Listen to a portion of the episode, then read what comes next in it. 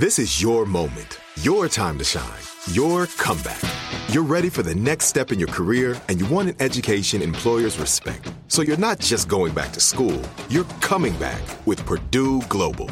Backed by Purdue University, one of the nation's most respected public universities, Purdue Global is built for people who bring their life experience into the online classroom. Purdue Global, Purdue's online university for working adults. Start your comeback today at purdueglobal.edu. Whether you're a savvy spender maximizing your savings with cashback rewards, a thrifty rate watcher seeking the lowest interest, or a travel enthusiast looking for extraordinary perks, Kemba Financial Credit Union has a visa to complement your lifestyle and unique needs. Apply today at Kemba.org to unlock a limited time 2% cashback on purchases and pay 0% interest on balance transfers for an entire year with a new visa from Kemba. You deserve a card that works for you. Restrictions apply. Offer ends June 30th, 2024. When you buy Kroger brand products, you feel like you're winning. That's because they offer proven quality at lower than low prices. In fact, we guarantee that you and your family will love how Kroger brand products taste, or you get your money back. So next time you're shopping for the family, look for delicious Kroger brand products because they'll make you all feel like you're winning. Shop now, in store, or online. Kroger, fresh for everyone. Hi, everyone. Sophia Bush here. Welcome to Work in Progress, where I talk to people who inspire me about how they got to where they are and where they think they're still going.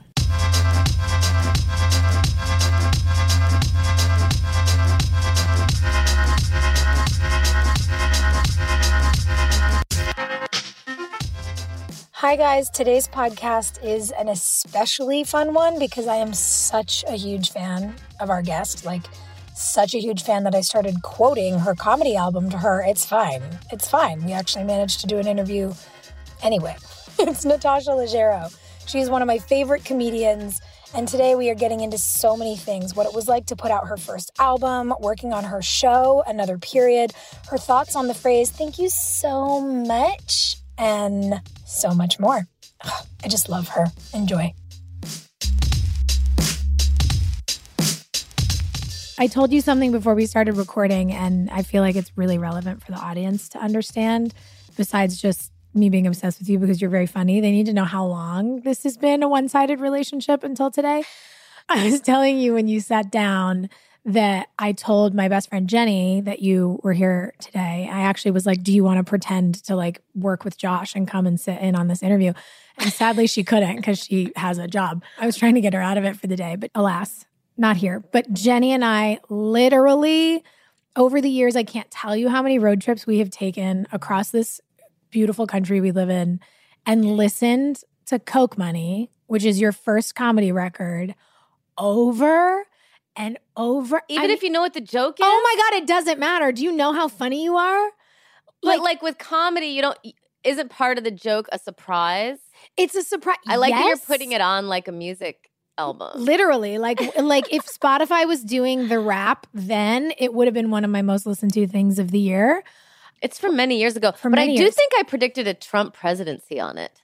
Oh my god! It's from, you? like- I feel like you might have. It's from eight years ago, but I remember saying something. I had some joke about like the reality TV stars are Oh, going to become the presidents, and then and then I had something about Trump specifically. because you're very smart. I mean, sometimes I can intuit things. I guess. Fuck. I'm like, did you jinx us? Is this your fault? No, it's not my fault. But God, that But when. Ivanka takes over, it will be my fault. yeah, no, that's fair. You're like, oh my God, everything smells like money. you, like, just so you understand how deeply in all of us it is, if we're out somewhere, especially if, you know, my friends are lovely people who will come to me to events with me, which sometimes are the worst, but they come as moral support. And like, if an event is not great or the people around us are rude, our code is always like, we'll be at the bar and we'll get a drink, and one of us will look at the other one and be like, thank you so much.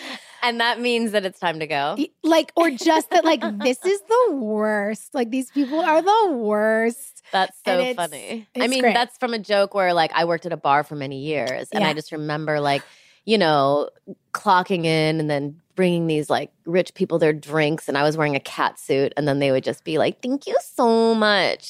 and I just wanted to like kill every single person I interacted with. It was it was a challenging life, I guess, for a few years. And then look where you are. I'm in in the in the most uh, beautiful part of Hollywood, Hollywood and Vine. Hey, We've made it. We've made it.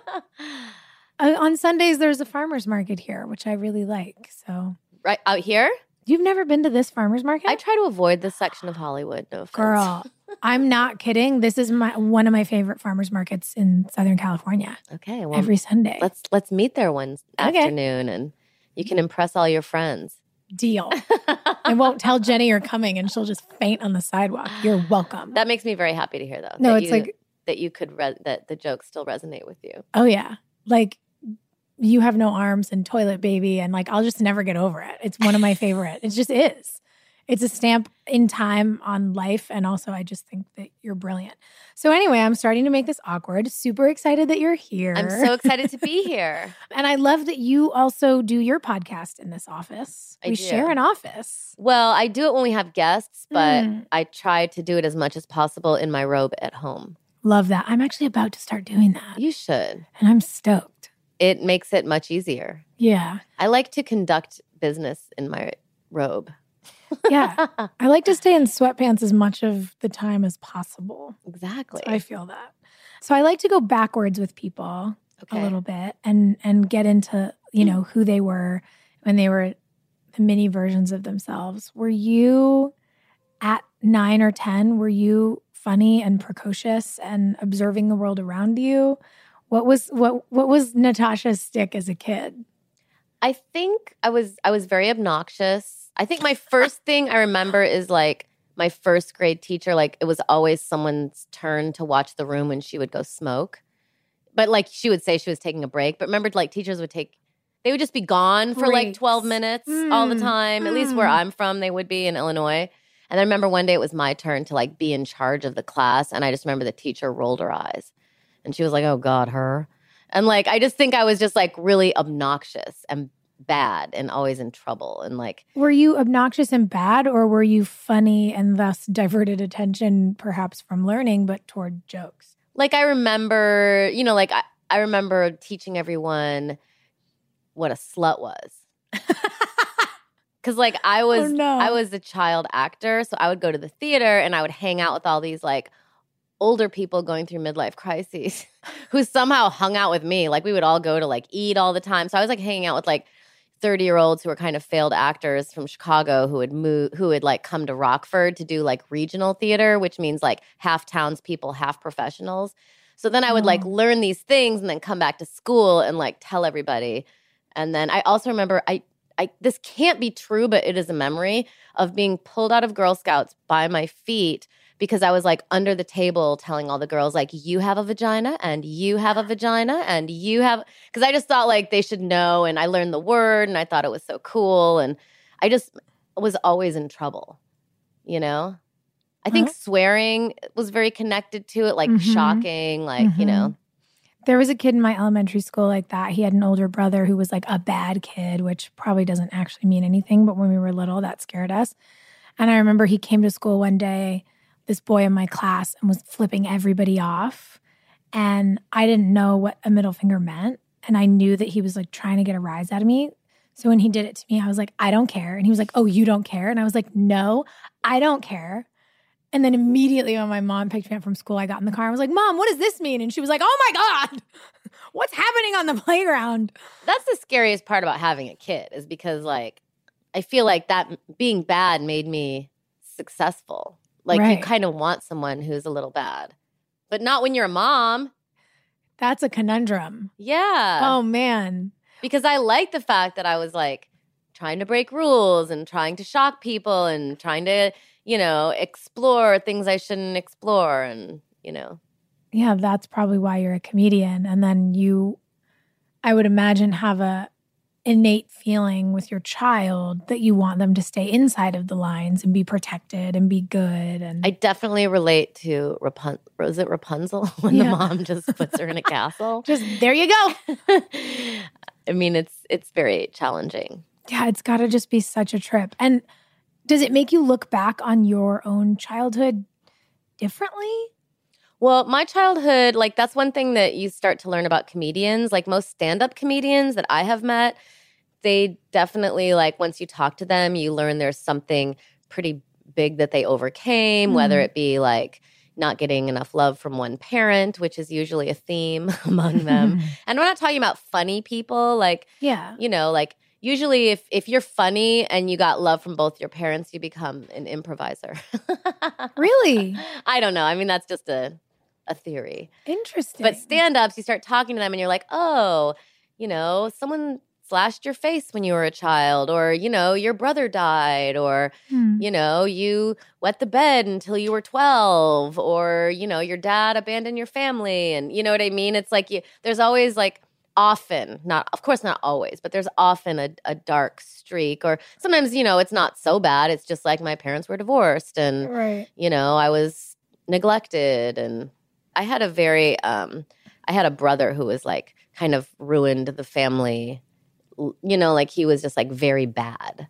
You know like we would wake up in the morning and he would be like you know in the tree barking and he had like mowed like fuck you into the lawn. Like he was like an Whoa. insane person you know who was like not medicated. He would like break into the because my mom had to like lock the garage because she didn't want him to like get to the power tools and like we would all watch ourselves after school and then he would like break into the garage and like saw off his own cast and like take off he took off his own braces with pliers like he was just like a he was just but you know he has lived in a van for the past 30 years and so it's like i do feel you know some people and it's weird because we were raised the same way you know Mm. so it is hard when you have a child too and like now i had one and she's really good so i'm like okay i'm done i don't know what else could happen you know you, you never Right. know like i got a good one so Yeah. You're like, not that "I'm my brother's not, good but i think he Yeah. he required something that he, we weren't my mother wasn't able to provide for Yeah. him i think Well, and when you think back too, we have such an amazing amount of resources, research, information, access to mental health Mhm. conversations at our fingertips now. That wasn't true when we were kids. Nobody was talking about this stuff. It's so true Like I, I I just I can't help but think, and you know, I'm not a parent at this point in my life, but I can't help but think how lucky we all are and how lucky our kids are, this generation of right know, now you can tell your tell your parents you're non-binary and they're like they'll get in a support group Yeah, and, they're like, it cool. How can I, mean, support you? we forget like the first obama term he was against gay marriage you know Because it was like so politically unpopular. right so it's like and that wasn't that long ago so Yeah. you know we've come so far in in a, i mean obviously there's still so much further we have to go but Yeah. you know from my childhood i think there's such an open dialogue about things and Mm-hmm. about needing help and medication and Yeah. you know it was yeah people no one knew what his problem was Wow. you know but anyway i'm here And you're funny. oh but Um, yes so wait what, what was the question though i feel like i digressed Oh, I was just asking if having a kid now and thinking about all this stuff makes you think about your childhood and badness. Yes, for sure. Like, yes what and were you into? i was also having sex at 14 so i hope Hey, that doesn't girl. happen right. You're like that might not have been great for me. but yeah i'm glad i didn't get pregnant i remember thank you Yeah. I remember getting on that was like a primary goal of mine was to get on the pill. You know, like it was like I remember Like skipping school. Yeah, I was skipped school and I had my my friend like took took her car, took her mom's car, and we all went and got on the pill to the health department. Planned Parenthood, which is very important to support. Very important. Yeah.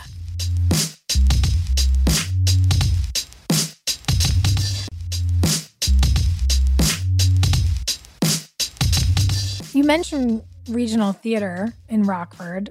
You started doing that at eight? That, that's how old you were when you began? Maybe ten. 10. So, how did that start for you? Because you said, you know, very casually, you're like, yeah, I was doing theater and all these old people were telling me about their problems. But, like, how does a kid wind up doing regional theater? Did you always want to be an actor? Well, my mother, I feel like my mom did two really great things for me, which was she got me braces. so I think that really helped. Same. Yeah, like I mean, I never realized it like all the orthodontist appointments because we were very poor, but somehow she like got me braces. And then she like always had me in classes and she was putting me in the swim class and they were full at the Y and they were like, "Do you want to do this acting class?" So she Mm. signed me up for that and then took me to it and I was always in a Catholic uniform. So they when they needed a kid, they remembered me, I guess, because I was in this uniform and then called like all the Catholic schools, found me, and then I like had an audition and then I was like the child who played like every part. And like whenever they needed. So I would I would often get to not go to school for like Wednesdays, you know, we'd have matinees on Wednesdays and then like for Oh. rehearsal and then at night I was always rehearsing and you know, it was like a very rich life and I loved it. And then when the play would end, I would like start hyperventilating and being like, I need to return to the theater. and so I feel like my whole life, I really had, I feel very lucky that I was able to have that sort of, what's the, it's not even a goal. Like, like just, I just had this idea in my head that I Mm. had to be in the theater. And it was like the only place where I could escape and be who I wanted to be. And I didn't have to be in this like terrible family where my brother was like wreaking havoc and no one got along. And, Mm. you know, it was always fighting and you know, so I think that kind of drove me through a lot of hardship Mm. that it takes to try to have a life in the arts because you have to be able to have, which I'm sure you know, like people will say no to you so much and you Oh, have to become so resilient. And, you know, I had no idea how anything worked. You know, Mhm. I like was in New York for f- five years.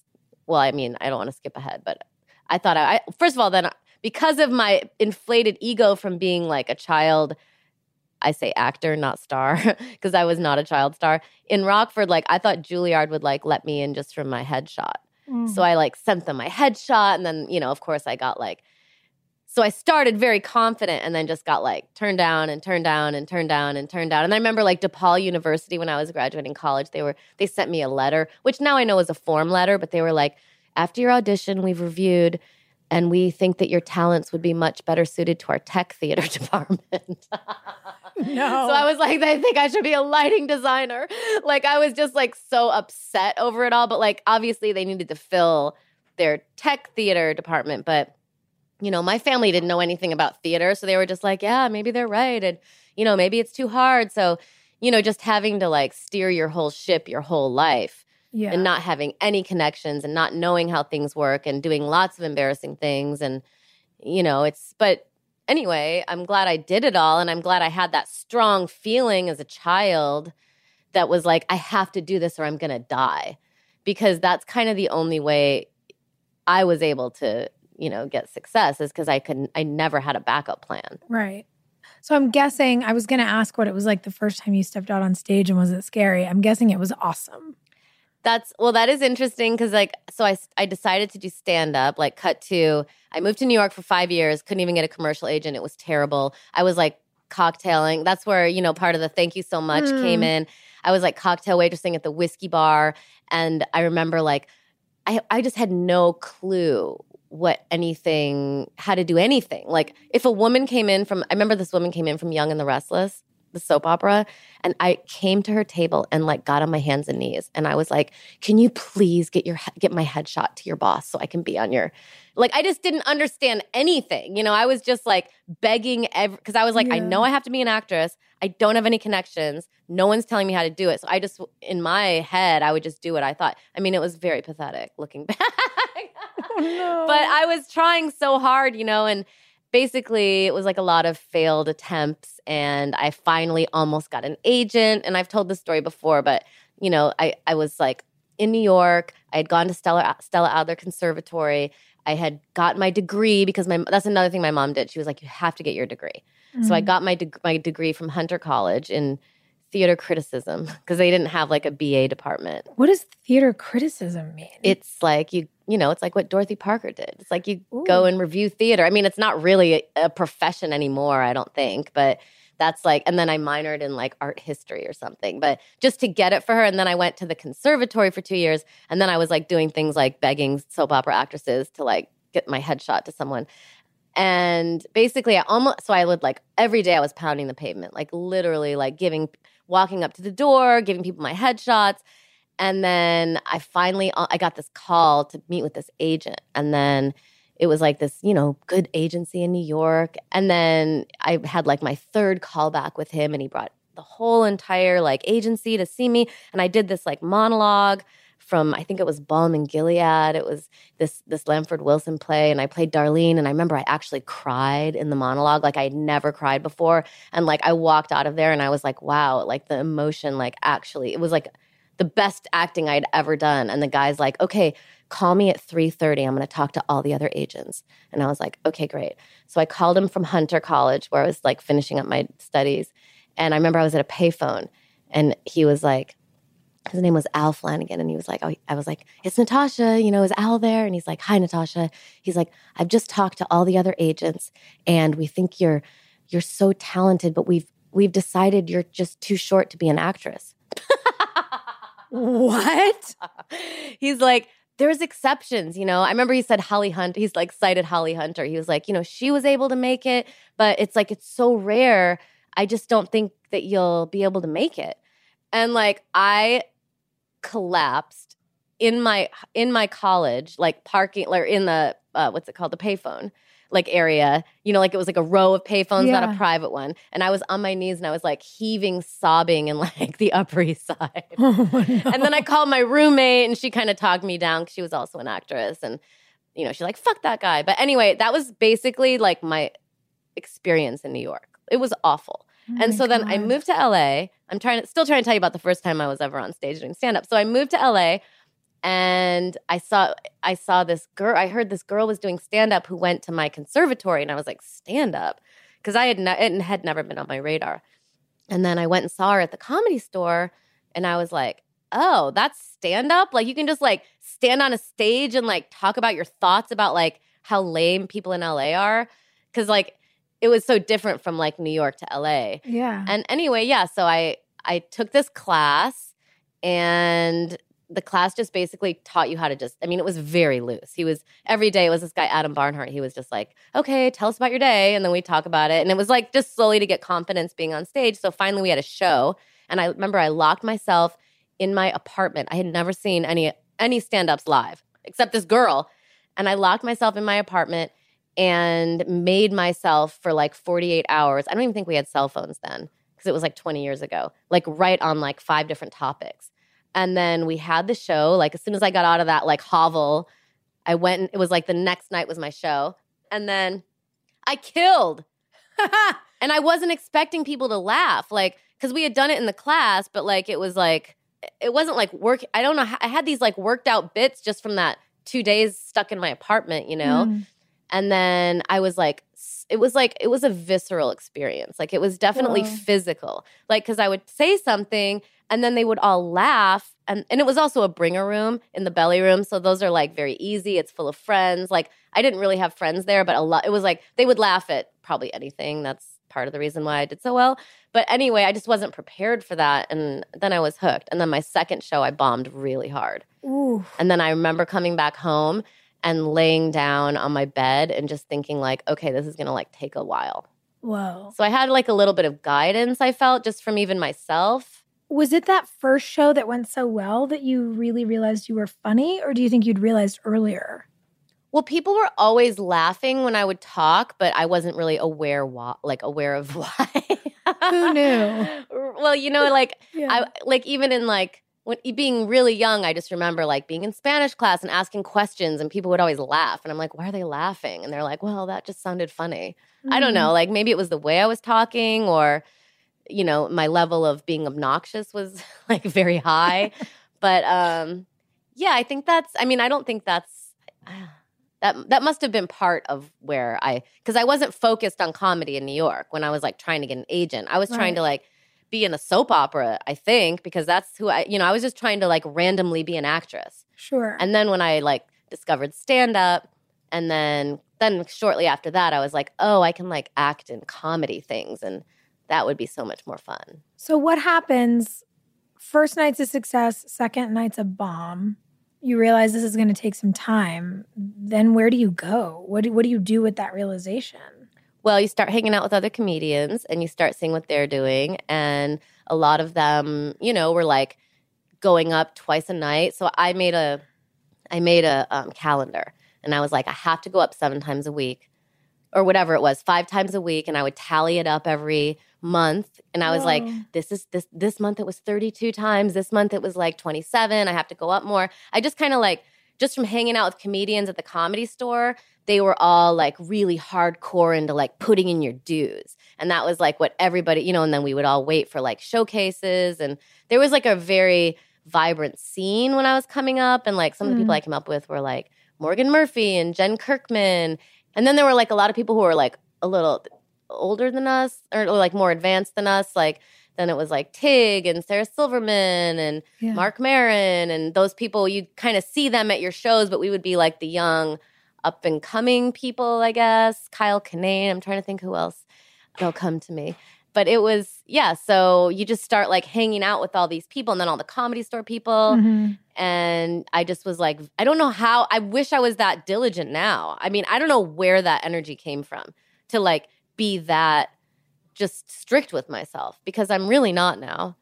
Maybe I'm just, I already did that. like, do you get to relax? I don't know. You know, like I definitely was not relaxed. I was like, you know, pretty, pretty freaked out by like, you know, I have to, I was just like very, you know, I just had a, I was very driven. That's so cool. Did you ever find you did something like that? Like, I have to, I, I kind of did the math in my head and I was like, to be a woman and to be as good as these people and and you started to see too every time you go up on stage you're like oh i worked that bit out. Oh that's actually funny. And then Mm. people start giving you all this advice. Like i remember i had a friend who was like start listening to what people laugh at when you're talking in conversation because that might be a clue to what's funny about you. Yeah, and then I had another friend who was like, you know, when you dress up more on stage, you seem more like you can get away with more because people Uh-huh. think you're like not really being yourself. So you can be like a little more mean. And so, like, you start like every time you go up, you like learn something new. So Mm. it was pretty clear to me I was only going to get better if I kept doing that. And I think most comedians who are successful have a probably a similar story because you it's one acting like you can get lucky like didn't Ashton Kutcher like just move here, audition for the 70s show, and then like get on? I think he had like one audition. That's insane. I, I don't know if that's for sure, but I'm sure that is like how what happens for some people. Yeah. But for a comedian, you really like have to to get good, you have to go up constantly. For like probably 5 years, I don't know. wow. No, that's so cool. or I mean, more, I don't know. I didn't I didn't have it quite like that because for me I started auditioning for stuff. I started working when I was a freshman in college. Um, my parents would never let me audition for anything before. And But you knew that's what you wanted to do. Yeah, I mean, I thought I wanted to be a doctor, and then I did a play and was like, "Oh my god, English is my favorite subject." And look at this, it's books come to life. And my parents were like, "Fuck, please go to medical school." Because you were like all on the doctor track. oh yeah, and Oh, they, I they should remember that just- from my daughter. I should try to shelter her from the stage. yeah, it'll it'll it'll fuck you up. Um, no, but look, it's good that it's yeah, good no, it worked out, and You'd probably be a bad doctor. Then you couldn't have that great manicure. You know, I know. I'm, this was one of my 2020 resolutions was that I was actually going to get my nails done like a goddamn adult, and I'm sticking to it. My husband once he was like, I was like, "Do you notice when I get my nails done?" He was like, "No," and I was like, "Oh, okay." And so I just never did it again. Why should I sit there if he's not? I guess I to, to maybe try to attract other men, I just like it. to make women like, I don't know. I just feel like I don't want to sit there. I don't want to sit there either, but I mean, I like I yours. like Actually, it. I'm glad that you have yours done because it's pretty to look at. So maybe I should do that I just kind for of everyone like, around me. I got to do something for myself and it makes me feel nice. And so often I do this like I dress like a teenage boy. I wear like vans and jeans and a t-shirt every day. You're right. If my nails were done, I'd feel so much better right you now. You know what I mean? It just makes me feel kind of Do it for you. yeah. I'm like a tomboy with a manicure, you know. but Oh, so you didn't become a doctor? oh right, so yeah, I did not become a doctor, obviously, and that would be cool though if you were an actress who was who also had like a doctorate. it would be fucking rad. Honestly, I might someday. You never know. I I was at a conference at Harvard in April of 2019, and I was like, oh my god, all I want to do is come back to school. Really? all I want to do. And um, long story longer, I was auditioning through school. I was working. I worked on a couple of TV shows. I like made this cool HBO movie. And then I booked my first show. and I was 21 and I had to leave college before my senior year. I almost didn't take the show because I thought I'm going to miss my senior year in college and it's like a seminal moment in my life. Thank God my advisor in the journalism school was like, Are you out of your mind? Go do the thing. What's wrong with you?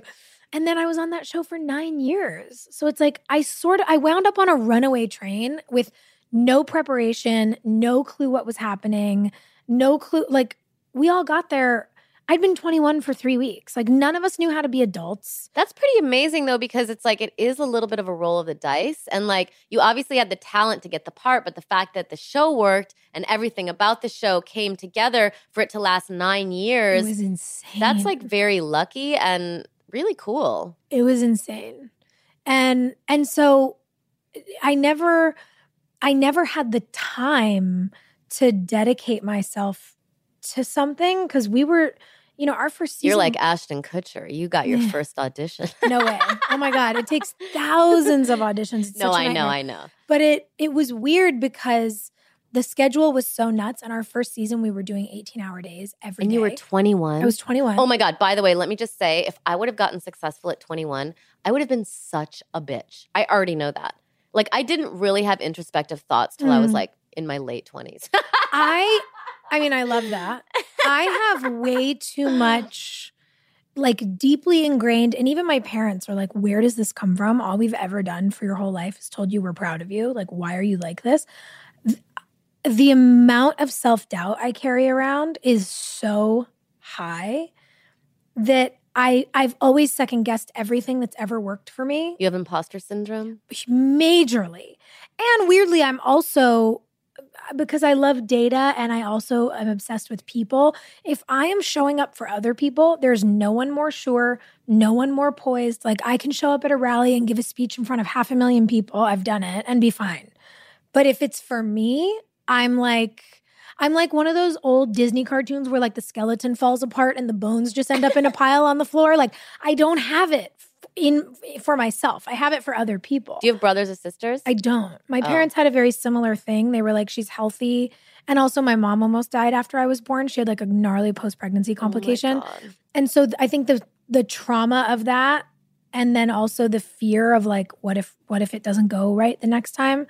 My parents just kept putting off having another kid, and then suddenly they were like, "Oops, it's been too long." So you weren't mean to people when you were a 21 year old star on a I hit mean, I- show? By the way, I'm sure there are people Gorgeous. who think that I was mean to them. Um, but I honestly, you didn't ask people to like check the temperature of your coffee. Oh God, I remember Did you I- have like people around you? There must have been people who were assholes around you. Are you kidding? I literally Please had a me a coworker who knocked a bunch of food off the craft service table one day and like left it there. And I was standing there making a coffee, like looking and looking at her and looking at it and looking at her. And finally I was like, this fucking bitch. And I say that with love. Like when you grow up on a TV show with people, there's literally no one you love more and no one you hate more. It's like siblings. Like Mhm.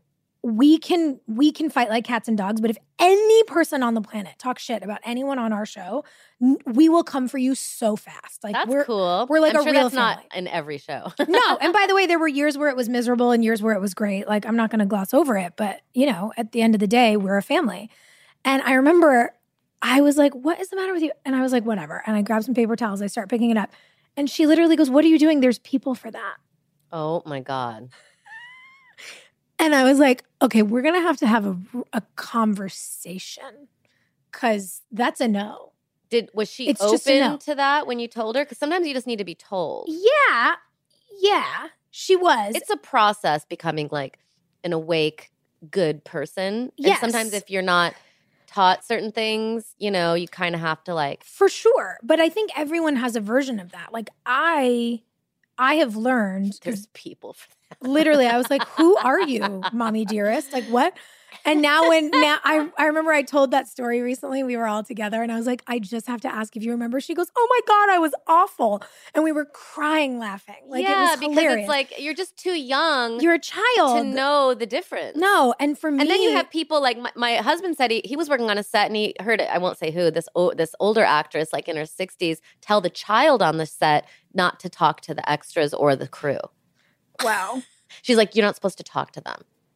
So I'm just saying, like, you know, there's also all this other, there is still bad influence too that's only Yeah. like making you worse. Oh, of course. And it's also weird. It's like you're also trying to be good. You're trying to please everybody. You know, it's bizarre, but what what was hard for me and I think what has probably created weird interactions for me with people over the years is I've learned, you know, back then you were either an extrovert or an introvert, right? So I was like, I mean, I guess I'm an extrovert. But I am actually what am I? I'm an introverted extrovert or what? what I'm the same way. And you, I think it also has to do with getting a little older. Mm. You know, it's like you start, well, it's, you know what it is? It's like, how do you recharge? Because I love Mhm. being extroverted, but then if I need like time or space to like Yep. create or think or relax, I want to be alone. Same. My husband, he if he wants to relax, he's like, I need to find a party. I need to go. I need to go hang out with my friends. We need to do board Yeah. games. We need to go. I'm like, you're driving to Santa Barbara to a wedding. We just landed from Paris, and he's like, See, I'm like that too. oh, okay. So he, yeah. So it's like, but that's how he like recharges and relaxes. So I have a bit of a split. And what Mhm. I have found in my experience and what I didn't understand how to identify then is mine really shows up. I don't deal well with with lack of boundaries. And what I learned the hard way was like being a kid on TV. Everyone thinks they know you. But to you, everyone is a stranger. And what I have really struggled with over the years, I don't actually do well with attention. I don't like it. I don't like having my picture taken. I don't like I don't like the approach. I don't I don't like it. It's very different than like film acting or TV acting too, right? Because it's like you've got cameras, there's stillness, that you're making decisions It's in the moment. quiet. Yeah, it's th- that's actually really intimate and this and and the attention that people assume you like when you're on TV, like I re- I don't do well with it. So when you're at a rally and you have like a joke and people laugh, or you ha- say something really moving and people cheer, does Mhm. that give you any energy? Do you like that, or you could do do without it? That's cool because then I know we're all on the same page. Mhm. But there's also a little bit of separation. I have actual like physical protection if I'm speaking at something. I'm on stage behind a podium. Mhm. People can't touch me that I don't know. oh, I hate and- that. Yeah. And because I've been like the the best friend, like I I've played some pretty rad chicks who like you would want to be friends with.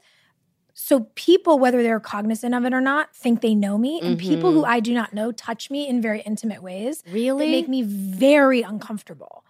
And so I've had to learn over the years how to navigate that. And so I'm sure when you're like, were you mean? Like, I'm sure there are people who are like, I met her and she was a fucking bitch.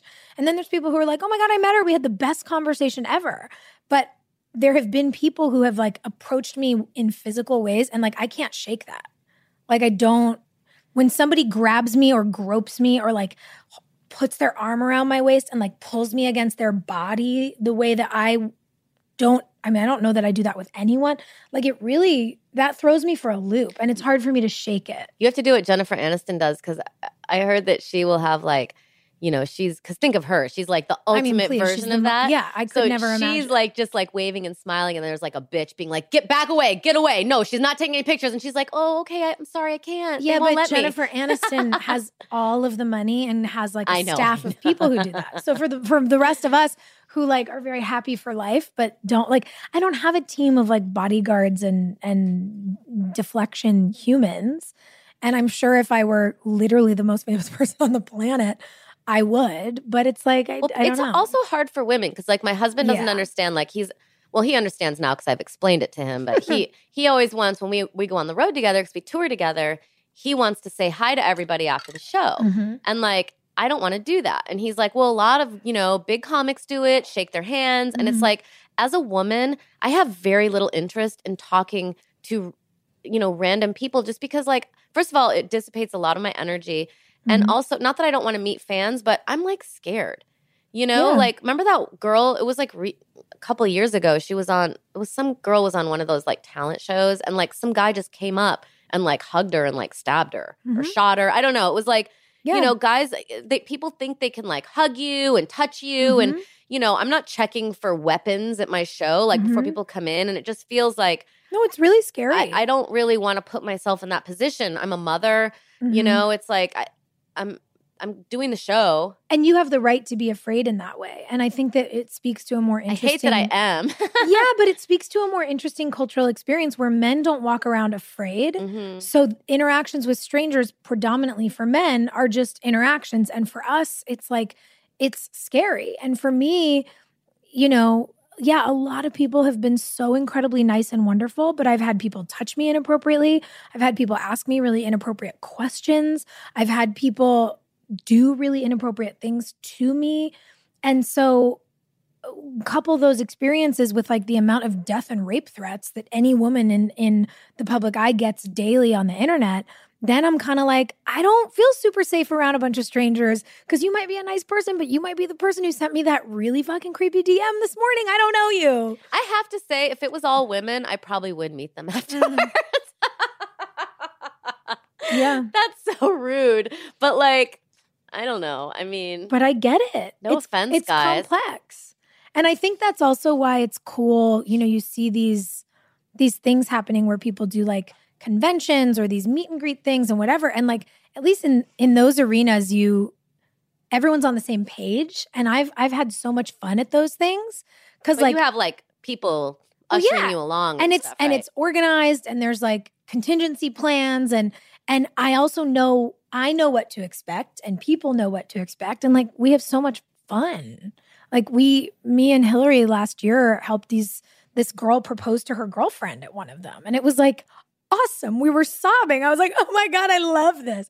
You know, but but yeah, there's I'm realizing as we're talking about it that there's an experience of or an estimation of safety in those environments and then it doesn't that men take for granted. yeah Not that people can't also harm men, but you know, it's just like but it's different I mean, we are more raped than men.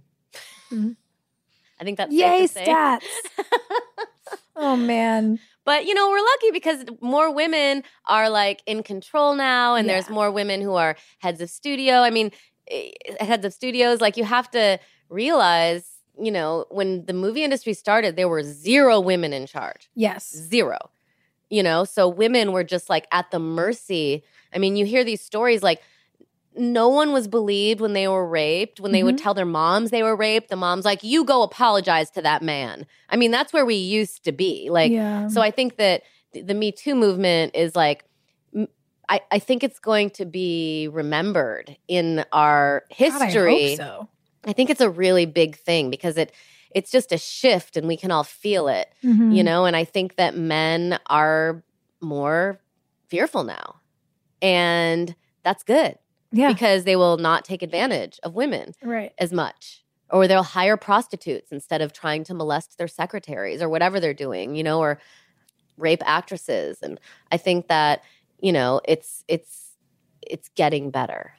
Yeah god i don't know. And and i'm happy that at least we're having the conversations that we're having conversations about workplace environment that we're having conversations about how to protect sex workers and what the sex trade actually is that we're having conversations about you know as we're having the conversation about our experiences as women the thing i'm really also excited about that i'm hearing more and more now is men talking about how this has caused a reckoning for them and they're all realizing they've been denied the permission to have any emotion but anger. And then it's like well then yeah why do we think they wind up being more violent if you if you only are celebrated for expressing anger if you're told that that's the only emotion you ever get to have you're not supposed to be vulnerable why do we think we have these outcomes? I, I don't know. It's it feels like a mess but a hopeful mess to me. And there's so many men who want to be involved in the solution Yeah. obviously you know? So it's like we're not talking to everyone but it's just like i think they do take it for granted a little bit. Yeah well it's there's easy. just the safety thing is like the the most base version of that Absolutely. And I think that that's what's so cool. Like when you talk about how you discuss that with your husband, something that has been amazing in my experience over the last couple of years is just having these kinds of frank conversations with men. They're so shocked. They're like, wait, that's your experience every day? And it's like, yeah. how are you how do you want to help with it if it's shocking to you, you know? And How can they help though? Because they're not responsible for like, you know, the general population. No, but I think they. I think Just by can, talking about it and raising awareness Yeah, and and I think they can be more cognizant of the teaching of, each other. exactly the kinds of conversations they have with each other. You know, I mean, you you were just saying that you and your husband tour together. You did a Netflix special together. You do a podcast together. I imagine that aside from being really fun because you guys are married and you love each other, that that's been really eye opening for him. Totally. Yeah. And sometimes I'll like bring things I want to talk to him about and kind of hijack the podcast. Because he's like, you can always say anything. So I was like, okay, well, actually, I'd like to talk about your phone addiction. And then with no prep. And then I feel like we sometimes have some good conversations Yeah. because he has to kind of like address me because it's on air. It's very So I'm- smart. I'm using it to my advantage. I love it. What is it like to work so closely in so many arenas with your partner? Well, it just has to be the right partner. And and honestly, like I don't know, I it's not every relationship that that's the Mhm. best idea. And also, I think that our relationship's good if it's if we also have our own careers and our own things we're doing, and then we Yeah. get together for like a tour or a podcast. You know, so it's not like we're every single project we're a team, we're a duo Right. you know I, I think it's good to have like that sort of in and out and and i, I the thing with moshe my husband he because i had dated a lot of comedians and because that's who i hung out with Yeah. and then when i met him he was like i was like hey do you mind if i say that thing on stage that happened to us you know guys kind of making fun of you a little bit you know because like Yeah. I would have material about him. And he was like, Oh, you never have to ask me. He's like, The stage is free reign. You can say whatever you want. And I was like, Really? Are you sure? He's like, 100%. And he's just like maintained that. Whoa. And most men, most comics, or at least some of the people I had known and dated, they were like, Can you not? Me too. I'm like, Can you not say that, please? Like, Yeah. you know, it's private. But he's just like very open. And as long as it's for the stage, he does not care. So Wow. that kind of made it very easy for me because there's not a lot of like, you know, awkwardness about talking about each other. Yeah.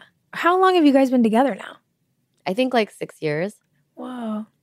That's so cool. And did you meet out on a tour or at a comedy club or Well, like I said, like, you know, all the comedy, all the comedians kind of know each other. Yeah. So hanging out at the comedy clubs, you just start to like talk to people and then, you know, you're like 14th on a list to go up and then you're at a festival and you know Mm. it's like that was like one of the greatest gifts of being a comedian is like the amazing scene of hilarious people smart people damaged people you know people like you yeah. that you get to like hang out with almost every night just when you're doing your job That's so cool. it's very lucky It's so cool.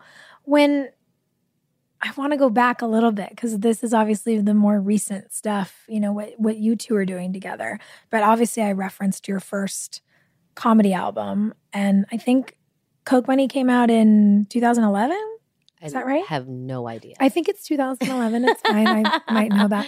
What's, I guess that that's like almost 10 years ago isn't that crazy? I should do an anniversary and get rid of all my CDs because Oh I still have God. like 10,000 of them. Please. So at the 10 year anniversary, I'll send everyone a Discman And a and, the CD. Honestly, it's my favorite idea we've come up with all day. What um what was it like cuz you know you're talking earlier about how you're on the circuit and you're performing and you create this regimen for yourself and you're you're getting better, you're workshopping, you know, you're learning to pay attention to all the comedy around you. And you have to understand too, you're working to like, you have nothing. So you're like trying to get a showcase. Mm, You know, you're trying to get a late night show, a showcase to get on the Tonight Show where they're, mm. you know, seeing 30 people on this show. You know what I mean? So there's like all these little steps, and then maybe that will lead you to an agent, and maybe that. So it, you know, you have to imagine like part of what drives people too is you have nothing. right. you know, and you want something. So it's like that's one of the challenges with getting things is you your drive can dissipate because you then you get the thing. But anyway, I didn't mean to cut you off. No, but I'm just so curious how you go from working that circuit to winding up doing your first comedy album, you know, being on Chelsea Handler's show. How does all of that happen? I mean, for me, my trajectory it it has been up, but it's like extremely slow and like extremely gradual. You know what I mean? So it's like each year it's like a little tiny more, you know. So it's I feel like I'm inching along. And, you know, sometimes you look at people's IMDb and it's like, oh, they were here and then like, boom, they got on that hit show. And, you know, it's like Right. that never really happened for me. So I think that I just like would, you know, after probably 10 years of stand up, I put out Coke Money, which your first album is always the easiest because you've usually been working 10 years for it. And then where you Mm. can really tell if people are good is then there's now there's demand. Then they put out their second album in a one year time period or a two year time period, as opposed to the first album, where it's like you couldn't get a break to, you couldn't get anyone to agree to an album. So you have so much like, so much stuff that you're working on and so many things, and it's so rich because it's been like 10 years in the making. Mm. So what's it like between a first and second? Challenge more, way more challenging, I think. And do you do you put pressure on yourself to live up to the first one? And also, I'm not the kind of comedian who puts out an album every year. And I think that I would love to talk to one of them about their process because Yeah. I'm very enamored by it and impressed by it. But like, you know, you'll often hear people like, "Yeah, I'm running the running the hour." You know, like running the new hour. That's like a big thing that comedians do Mm. every year wow. and i'm just not that i i feel like i have to live through all of my things to be able to Yeah. write about them and sometimes i haven't processed things enough to be able to write so you know quickly. yeah like have it in a year you know So what's it like to do a Comedy Central roast? I'm just like so curious. I mean, because you you've done a few. You roasted Justin Bieber. Like, is that scary?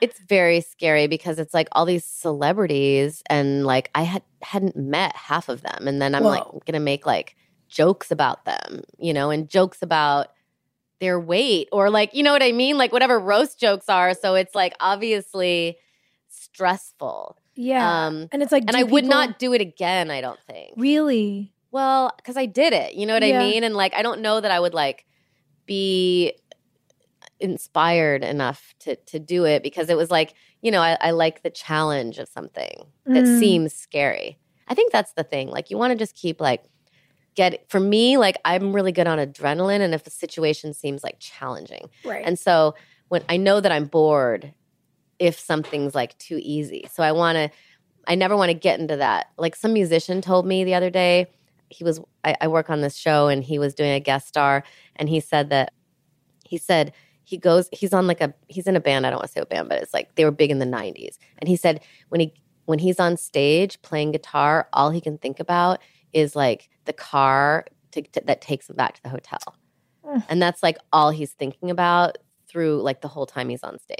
And it's like, you know, how do you how do you get into situations where you can constantly continually challenge yourself so you're still stimulated and you're still present and you're still having fun, you know, because like that's that's not that's not a fun life really. And that's probably a lot of people's experience. And he's got a cool job. yeah. He's a rock star. He's like the coolest job that a kid can imagine. but isn't that so interesting? Because really, everything is just relative, and whatever you do becomes normal to you. yeah. So he's, you look at him and you're like, wow, he's like able to like he's living the dream. He's making money off of being a rock star and Right. he's got all these fans And and, he's so bored. yeah. Oh, what a bummer. So I think that for me, like when he told me that, I was like, there are places in my life where sometimes I feel that, and I don't Mhm. want to. Like someone told me I went, I went to do a show, and I forget some. I forgot I did this, but I was just in Portland, and the guy at the comedy club, he's like, "Yeah, last time you were that you were here, you um when you were doing your closer, you told everyone you were going to call your Lyft, and you called your Lyft as soon as like, like when you got on stage. Like when I was getting off stage, I was like, okay, hold on." And like before I did my closer, I called my Lyft. And then when I was done, you know, I got my applause and then I like walked, he said I walked right right through the green room. I said, mail mail my agent my check. And then I got into the Lyft. and so I mean, it does become, you know, I'm that's definitely not like a challenging situation for me. So then I'm like, okay, I need to like up it a little bit. yeah. I don't know how. But that's interesting because it's a reminder that it's on us to reinvigorate ourselves and our passion for things and figure out how to love what we do. Because and be and be so happy to get to do what you do Yeah. because it's you know it's it's a gift Yeah. and you know you as you know i'm sure like what you acting was probably easy for you you were probably pretty good at it at 21 you know you're like getting this great part in a tv show that becomes a hit and you become a star and it's like you know you obviously are better at this than you're naturally good at it you know? And so it's like that's a gift that you've been given and it's like you don't want to ever you know people would probably kill for it. Because there are people who Mhm. want to do things but they're like extremely untalented. Oh, no. i mean not everyone has like the Yeah. ability you know? And it's then you've got to find what you're good at and it's really hard. And when you that's what my mom always told me. She's like you always knew what you wanted to do. And Hmm. you know I, i'm so I, I was she was very like envious of of that because nothing ever came to her. Yeah. and probably because you know our generation of women or I, I might be older than you i am older than you but like our we're still in that generation where like there was the birth control pill. That's what i said like planned parenthood. It's like my mom had me and she had three kids by the time she was like 24 Yeah. Wow. you know, or 25. And then it's like, how and how are you supposed to follow your dreams? How are you supposed to get a notebook? Like when I had my notebook of how many times I was going on stage, Mhm. I was like 29. You know what I mean? So I was channeling Yes. all of that energy that someone like my mom, who was like raising kids in the 80s, put into the kids by like, you know, getting them orthodontist or whatever they had to do. And it's like, Yeah. Now I didn't have to deal with any of that because we have the fucking pill. It's so awesome. Yeah, you got to have a baby when you wanted to have a baby. At 43. Wow, a revolution. and then I was able to like have this career. And it's like, yeah. not that every, you know, I also was very fortunate because I was able to freeze my eggs at 37 because I had $10,000. Not everyone has that. But if Right. you if you do and you could figure out how to do it, you can kind of prolong it and have this career. Like your Yeah. uterus say, stays healthy and supple until your 60s if you Hey, need girl. it. I don't I'm not saying I recommend having a baby when you're 60 with your But frozen people egg. have done it. exactly. You so do it's like you. we're so lucky that we're able to follow our dreams and not have these fucking babies in our 20s. Well, and not have them when we don't want to. Because if you want to have a baby at 25, great. And if you want to have a baby at 45, great. It should be up to you. Exactly. You mentioned the show. Can you tell us about it? Oh, yes. I'm on a show. It's about it. called Broke. It's on CBS. It airs April 2nd after Mom. Ooh. It is a network comedy. It is a multicam, so there's a live studio audience. I don't want that to fun. throw anybody off. And it is starring Pauley Perrette. I don't know if you know her. She's from NCIS. Yeah. And she plays my sister. And then Jaime Camil. He's a very big star in Mexico. He's from Jane the Virgin. And basically, I play Jaime's wife. Uh, he's a billionaire in the show, and we're living off of his father's money. Ooh. And then his dad cuts us off because we buy a pyramid. And then I'm forced, we're forced to go back to Reseda and live with my sister, Pauley, and her son. And she's a divorced mom. So it's like all of us living in this house. But my husband and I, Jaime, have been used to like being billionaires for so long that, you know, we're having a very hard time adjusting. That's so funny. So that's, you know, that's the pretty much the show from Yeah. my point of view. I'm like, it's all about me. But No, you do so much hilarious comedy about privilege that I I like love class perfect. and I've always been like very obsessed with class. And Yeah. I feel like that is something that I really picked up in college because I really fell in love in like literature. Like, well, you probably know you're a lit major. Like, I really loved like Edith Wharton and all the things about like the turn of the century and the Gilded Age. And that led Mm. me to creating another period. Yes. And so, like, I've always kind of had this like obsession with class. Mm-hmm. So, I'm really happy that I get to, you know, be in a show where that's the theme. yeah, you get to muse on it. Can, can you tell listeners about another period? I think it's so brilliant. So, Another Period is a show I created with Riki Lindhome about the Gilded Age. And it's basically if like the Kardashians lived at Downton Abbey. And we play these uh, sisters, the Bellacourt sisters, and we're really trying to get famous. But it's 1902. And so it's really hard to get famous. So, you know, we're, we try so many stupid things. And we had three seasons on Comedy Central. And I love it. I'm so glad it exists. I, unfortunately, it wasn't streaming, so you know it, it was harder to watch. But I Mm. think that it's on. It, you can buy it on iTunes. Love you it. can stream it on Comedy Central if you can access their paywall. Cool. Who doesn't love a paywall? Just love a paywall. but it's a very funny show, and I'm so proud to be a part of it. And there's so many hilarious comedians in it: um, Michael Ian Black, Dave Koechner, Brett Gelman, Beth Dover, Brian Huskey, Jason Ritter. Like we were just so Paget Brewster, Mm. David Wain. We, it was just like the most amazing experience, and I'm so happy that we were able to do that for three years. And Jeremy Konner was the director, and he created Drunk History with Derek Waters. So he directed all three seasons. So he was like a big collaborator with us and was in the writers' room with us. So yeah, it was such a cool experience, and I'm so happy that Comedy Central let us do it, and they gave us like hardly any notes, and it was like very dark, and you know, I just love that we were able to do that. It was truly a dream job. Like I would walk to work. We we shot in this mansion in Silver Lake, and we would walk. I would walk there with my dog, Mayor Cutie, who was also a star in the show, and she had her own little chair. And um, my husband was an actor and a writer in it, so we would walk together and we would shoot. And I was just surrounded by all these hilarious comedians, and Oh. in this gorgeous mansion, and we'd watch the sunset every night, and it was like truly a dream job but yeah, it was, uh, and and now this job I have now, I, I love it. I love it. It's it's like not, it's so much less work, in the sense that like when you're creating a project, I don't, Yeah. you know, I don't know how you. I didn't have a child then, so as a woman, it's really hard because so much of my creative energy now, even though I, you know I waited so long to have a baby, now I'm in my 40s and like, you know, it's I want to be with my kid. Mhm. So creating and being the person who everyone needs to come to with every single question and Every every single casting and we're editing and we're in the writers room and you know now we're shooting and you know you've got to do location scouting and casting and props you know it's just like so much stuff especially on a low budget comedy so yeah. but anyway It's so badass. you told me to talk about it for a while did i talk about it for long enough I love it. I love it. And we mentioned obviously with this is like a barbara all of this walters interview No, it's great. I just love I love like knowing how people tick and how it all works. And you mentioned that you and Moshe worked on that together. And I know we touched on the fact that you have a podcast, but I just want to tell the listeners it's called the Endless Honeymoon Podcast. It's the Endless Honeymoon podcast. Yeah. Moshe and I, we have this, you know, we have a Netflix show, a special called the Honeymoon Stand Up Special, where he Mhm. does a half hour, I do a half hour, and then at the end we do live relationship counseling. and so basically, our podcast, the Endless Honeymoon podcast, we do pretty much we'll have a fight of the week. Like I told you, I'll sometimes like hijack something that I want to talk about. yeah. And then we will take calls and people will call in and tell us their problems and we will kind of, you know, make fun of them a little bit, but then also try to help. I mean, between the two of us, I've had like 10, you know, pretty serious relationships and he's had sex with over 400 women. So I feel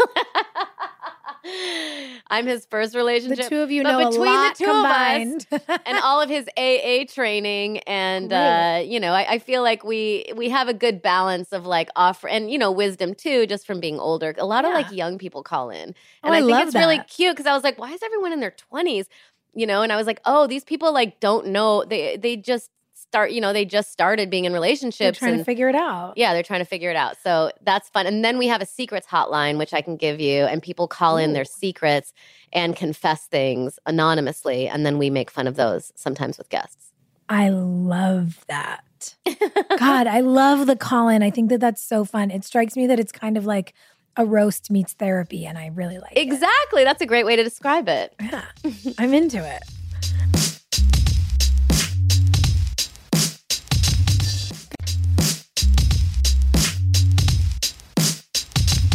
So I love that so many younger people searching for answers are calling in. If you if you put yourself in your 20 year old shoes or your 25 year old shoes, now doing what you do, knowing what you know, is there advice you'd give yourself? Like if you if young Natasha called into your show? That is so. You mean about relationships or about? Anything. I mean, whatever comes to I was mind, I was not focused on relationships really because like I was so career oriented and everything was so challenging that I Mm. felt like I didn't. Relationships were like a sidebar. Yeah. you know but that's so hard because i feel like so much of my struggle led me to funny stories and you know things that i w- all of a sudden came to like realizations that came at the right time you know so that's so hard is there i mean i i don't know that's what's what's yours Ooh. Um See, it's God, hard. it is really hard. Because- but I, I think about it. It's interesting when you say that because, yeah, I was always, I think I naively assumed that if you were good and worked hard, you really could just have it all. And, and that people would would take you at your real face value and it took me getting kind of knocked around to realize that the the misogyny and the way that we treat women in our business in particular is like really real.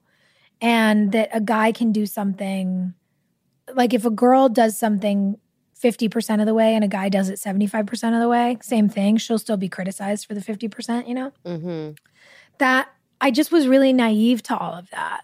And I think that if I could look back at my, you know, 20 year old self, I would just warn her about some shit, you know, to, to not feel obligated to answer every question that was asked of her in an interview or be open about her life. Or I, I, I would have, I, I now would want to protect my younger self a lot more because I didn't have anybody protecting me. Um, That's really nice. back then. I think like also, you know, the thing you're asking me is like I have to teach my kid that Yeah. stuff, you know? So I I think the thing that like held me back is I needed to become like a nicer person because I'm telling you if I would have got your break, I would have been I would have been like, you know, mommy dearest. like I'd be like young mommy dearest. I would have been Yeah. like because I just was like not aware of other people. You know, like it kind of took me a long time and I had to like read the road less traveled and get like Mm. so much rejection that like you know I, it- it's like that was just my trajectory for whatever reason you know and then i remember i met this guy and he was like told because i was on the set with him like early on in my career and he was like talking to everybody and i was like what why do you like you know you're talking to like every single person on the set like he knew everyone's name and he's like oh my dad taught me that every human interaction is sacred. And i was like whoa like you taught your kid that? Like that's like I mean, I'm sure like my mom would agree with that, but she was too busy to let, you know, like people, that's like wisdom that n- not a lot of people are able to impart on their children. So it's like you, you know, I think that I really needed to be shaken up a little bit because I was Mhm. just very self-involved, you know, and and I thought that like all that mattered was me getting an agent, you know, or whatever it was, or commercial or right. you know so i think that hopefully i'm able to always be a positive force you know Mhm. because as you know like then you start working you're like oh all i can do in the world right now is you know like that's one thing i hate like i have some friends who are like very into issues but then they're assholes to their friends you know it's like Mm. all you can really control is your behavior you know? And if you can make eh, all your interactions like make people in a at least don't lower their mood from being around them if you can at least like keep it how it is or raise it Yeah. as much as you can and i know that takes a lot of energy but like that to me should be like a personal goal. It's called interpersonal environmentalism. It is a movement. I'm starting. No but it's something i discussed on like an old podcast but it is like a thing where it's like you know at least it gives you something that you can control yeah. because uh, don't you feel very out of control right now? Like I feel like it's very hard to even turn on your in, your computer because it's like you know it's it's it's a battlefield, you know, and then everything is such bad news and I don't know how to I mean, you're well I think what what you do is really inspiring because I looked at your Wikipedia and like you are a part of like how many charities? 50? God. Like I mean, how, how that takes so much energy. Like, I feel like that would be a goal for me. Like, I, I'm so in, like, how how are you able to do that? Well, I think it's about for me, it's about showing up where I can really be useful. I'm But it interested takes so much everything. energy. Yeah, Yeah, but I'm I'm genuinely interested in everything. And so what I realized years ago was for us with these big platforms and these big audiences, people will tell entertainers like pick a cause and stick to it. And I'm like, well, that's fucking stupid. A doctor would never like look at your bicep and no other part of your body if you were sick. Everything's interconnected in the body and interconnected in the world. Oh, they always tell actresses that pick a cause. Yeah, pick a so cause and can- stick to it. It's like go fuck yourself. And so what I realized was, let's say I picked one thing, and let's say it was cancer. Not everyone who follows me on Instagram or Twitter or listens to this podcast is going to be into cancer. And not everyone's going to be into women's rights, and not everyone's going to care about sex trafficking, and not everyone's going to care about the environment, but everyone cares about something. And if I take my platform as a privilege and pay it forward and try to disseminate as much quality information on as many topics as I can and try to lend my voice and and my audience to as many good causes out there as I can, the more likely it is that collectively we'll raise all these issues up. I mean, that's so true and so inspiring, but like that takes so much of your energy, doesn't it? Yeah, I mean, I'm I'm researching and reading the news and information on this stuff probably 5 hours a day. What? It's a lot. Do you need just like bodies to help? Will you just call me and then I'll come help you? Oh my God, And then I can feel like I'm helping too. Also, I was a nanny and a camp counselor. I will play with your baby and it'll be really fun. Wait, you really Oh spend five hours a day researching causes? or like and the news and current events and politics and but yeah, I mean And and how do you how do you get uh, like don't you doesn't it make you feel like depressed? some days there are some days I'm like, I don't want Mhm. to tell the internet what I'm doing. I don't want to post any pictures. Yep. I don't want to read any at replies. I Mhm. don't want to look at Twitter. Oh, I, yeah. I just want to go away for like two weeks. No, yeah, there's days when I take a break and I mean, Twitter's like, I feel Twitter's like I'm going to have a panic attack. Yeah, no, it's a cesspool. But it's also a really important place to do, you know, uh, just a lot of information sharing. And so I take it in that way. And it's interesting. I put some guards on my Twitter, you know, when they made uh, the, available the tool where you can block certain words. And the amount, the amount, the percentage by which my at replies have decreased is shocking. But I'm like, great. I don't want to, I don't want to read insults and rape threats. I don't want to read them. So I don't anymore. And it's awesome. You get rape threats. Oh, yeah. People really don't like political women. And I'm just not here for it. You know, and, and when people say, well, if you block someone, then they don't get to learn from you anymore, I'm like, yeah, I don't care. You know, there there are there's a way to have a disagreement and then there's a way to be just patently rude and insulting, and I'm not here for that. So there are people who, when they're really disgusting, I erase. And I have a, I actually have a photo stream on my phone that is like a violent and and harassing sort of hub, which is sad. But anytime anything crazy comes in, I screenshot it and it goes into the photo stream. And then three different lawyers and two police officers get a notification. So they can constantly be looking into stuff. And it's like a super shitty way. Do you find that the more you try to put yourself out there, the more threats you get? Oh, for sure. And the more you put yourself out there about quote unquote controversial Mhm. controversial things. And I don't think that civil rights are controversial. I don't think that women's rights are controversial. I don't think that reproductive health is controversial. And I don't think the fact that 78% of Americans want to see a criminal president who runs America like an organized crime organization removed from office is controversial either. And if you don't agree with me, that's fine. That's your prerogative, but you don't have a right to threaten my safety. And so it's a shitty thing that I have to have a photo stream that law enforcement is on. But I do, and so I do. And you know, for me, I'm I'm just like if you think that that these bullshit messages are going to make me back down, like you you've never sat with me and you don't know me that well.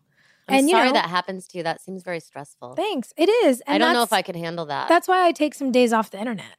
Like uh season 2 of Sex Education just came out on Netflix. Mhm. February 17th. Don't worry, I wasn't counting or was it January? It was January 17th. What am I saying?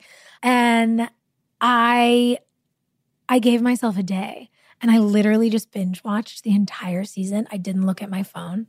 I turned it off actually. I like didn't answer emails or phone calls. I don't answer email anyway. I'm trash at that. And oh my god, it was Glorious. divine.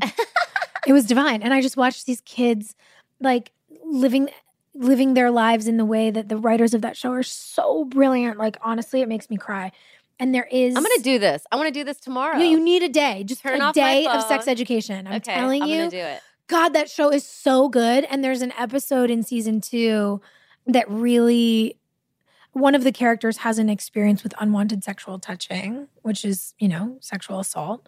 The way it affects her through the season, and then this episode where all these girls kind of like rally around their friend to change the, her energy around it. I was laughing and clapping and sobbing. My dog was like running in circles barking. He didn't know what was going on. And I just was like, this is so important. I'll, I have to watch Um, this. Yeah. And you know, you need days like that. Well, anyway, you're very inspiring. I mean, and if you need extra bodies, I, I would, I love a research day in a group. Let's do it. Yeah. And God, I think you're so, so you, inspiring. but uh, so many people just give money. That's what I'm saying. Like you're not just happy giving money. You want to actually be at the front of it, and and that's yeah. that's Also- that's where you belong. But it's just like that. Just takes like I just am like afraid to stick my neck out in that way sometimes. I get it because it's scary because it's scary. And yeah, enough to especially just- listening to you talk about these death threats. It's like scary to walk around in the world as a woman, let alone to like make yourself a target. But yeah, especially when you think about ways to participate and, and to your point, like giving versus raising, you know, giving money, whatever. I always think about it and I'm like, yeah, I mean, cool. I can I can write a check. I can't write checks that are gonna make that much of a difference, like some people can, you know. Again, like I'm not Right. Jen Aniston yet. Um, but the way I think about it too is, you know, if I donate money, that's great, but I already know about it. So what if I use the platform and run a fundraiser and then a million other people learn about this and we do it together and together we're going to raise so much more money than any of us could give alone. And that feels really exciting too. You know, it's like the whole point for me is to figure out how we as a collective learn to advocate for each other in better ways. do you know? see your activism as like one day you want to run for office or something, or do you see it more as like this is just my baseline duty? it's my baseline duty and the the increase in the number of times per week I get asked that question, I'm like, shit, maybe I should run for office. Because everybody like, tells I me I spending should. five hours a day reading the news. Literally, like everybody is like, "Oh, you're gonna run for office." I'm like, "Am I gonna run for office?" But then also, it's you know, the doctor in you. maybe, but like selfishly, I'm also You're like, too good to be an I have actress. stories I want to tell. no, I want to like, I want to make more shows. I really like it. It's fun for me. Mhm. So I don't know. I mean, maybe there's. I was a- just wondering if if it's like something else that's driving you. But I I- anyway, No. regardless, it's very inspiring. no, I don't have like a secret. Hit me up for money. Hit me up for like anything you need. I want to. I want to like be a part of. You know, I, I want to help I, as much as I can. But I'm not good at the the research part. Like I am very bad at. oh my god, I love it. I'll start. I want to come on your train. I'll start sending you articles. Like, watch out. Also, I it's funny because we all feel like we have things to learn from each other. I I want to learn. I there's so much about comedy that I love, and I know there's a science to it, and there's things that I don't understand about it, and I want to learn that. So maybe I'll like come and watch. I'll teach you comedic and then- timing. Yeah, or like just how how stand up works because I understand comedic timing No, I know. like I in know. TV, but like stand up, I don't get it, and I love it, and I want to know how. I want to know how that. do you want to do stand up? I don't know if I want to do it. I just want to understand the mechanics of it. It feels very scary Gotta to do that. it, honey. That feels so scary. Mm, I can tell you want to do it. I don't know. Okay, we'll write you some jokes. We'll get That we'll get your three so minutes scary. together. I just love that as a stand up, you get to just like get up and talk shit Oh, I have an idea. in a really fun and thought provoking way. How about your next rally? You That just literally made every Do cell in my body tighten up like this, like. I know, I know, it's hard. But I just think it's so cool. Talk about a sensitive crowd, huh? It might be hard to It might be a little hard. be like, this might not be the place. But I don't know. It's cool. Anyway, we're getting we're getting off topic. Well, we're not off topic, but I I do have to ask you my my last and favorite question, and I Okay. feel like I've held you hostage here for a really long time, and you probably want to go home and see. I just want to get my nails done like Uh, yours. I mean, honestly, I'm so proud of myself. This has I've never had this before, and it's oh really? Oh yeah, no. I'm like I'm like a couple of months in to treating my nails well and I feel like a different person. And sometimes I look at my hands and I'm like, "Whoa." But what happens when they start Hey, like girl. chipping and stuff? Well, I broke these two, which is sad. But I don't know. I'm so sorry. I know. It's just such a severe problem given all the things happening in the world. Yeah, I don't know. I, we'll see. So what's my question? Now I'm You're- scared. No, it's a it's good. It's an easy question, but I ask it of everyone because I like hearing their answers. And it's my podcast and I can do what I want.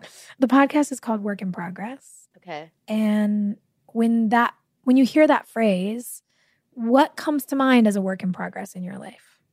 I mean, the, the obvious one, us. Does everyone say that? No. Really? What do you mean us? Like Like as like as people. humanity? Well, like, don't you feel like you're a work in progress? Oh yeah. I mean, I feel like I said stupid things on on this show, and the next one will be better. I mean, I don't know. I feel like we're all kind of.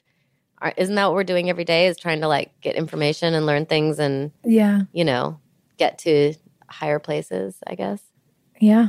that seems like. Is this a trick question? That feels right. No. Not at all. I mean, my house needs work. That's a work in progress. That's a thing too. and I do love decorating. Oh my God, I know. The Rose Bowl is like my kryptonite. That's really fun. Well, all right. So you and me and your house. And you're, I'm, I get to come along with you to the next rally. I'll just watch. Come hang. And if I think of any jokes or something, You just I'll text them to do you. you write? Do you do you have like a notes file of jokes in your phone? I'll text myself. God, it's not a good system I always wonder how that. because then I'll like forget to look, and then like all of a sudden they're like in the cloud, and then I got to figure out how to like access them because they're from too long ago to still be on my phone, you know. But I there's different systems. But I do find Huh. texting myself is like the quickest way yeah. if there's something that I definitely don't want to forget. Because then I'm Right. like, if it was important enough, then I'll go home and transfer it into my computer. Got it. All right. The more you know. Thanks so much for coming today. Thank you for having me. Yeah.